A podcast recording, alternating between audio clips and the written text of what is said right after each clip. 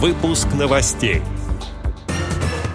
Состоялась онлайн-встреча «Знакомьтесь, Волгоград», приуроченная к 95-летию Волгоградской региональной организации ВОЗ.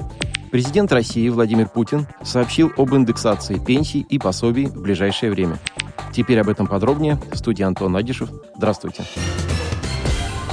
27 апреля во время выступления на заседании Совета законодателей при Федеральном собрании президент России Владимир Путин заявил, что индексация пенсий, социальных пособий и зарплат бюджетников произойдет уже скоро. Для реализации этих шагов я прошу парламентариев отработать все нужные поправки самым тщательным образом, сказал президент.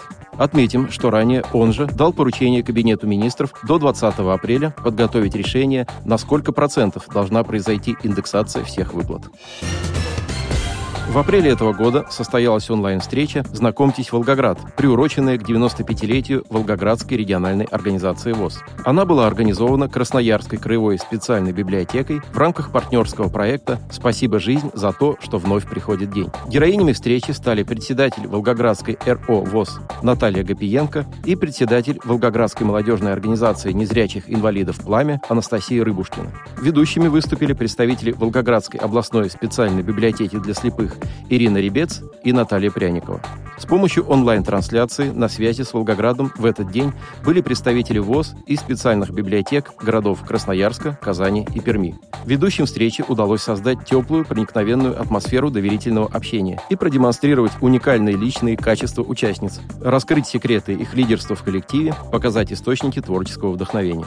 Присутствовавшие в онлайн-формате участники встречи из Красноярска, Перми и Казани приняли самое живое участие в беседе. Их вопросы были неформальными и неожиданными. Отвечая на вопросы, участницы представили многогранную деятельность Волгоградской региональной организации ВОЗ. Анастасия Рыбушкина также рассказала о конкурсе «Незримая красота», автором идеи проведения которого она является, и пригласила всех зрительниц принять участие в конкурсе, который должен пройти в Волгограде. Встреча оставила самые приятные воспоминания о душевном общении в сердцах участников и зрителей.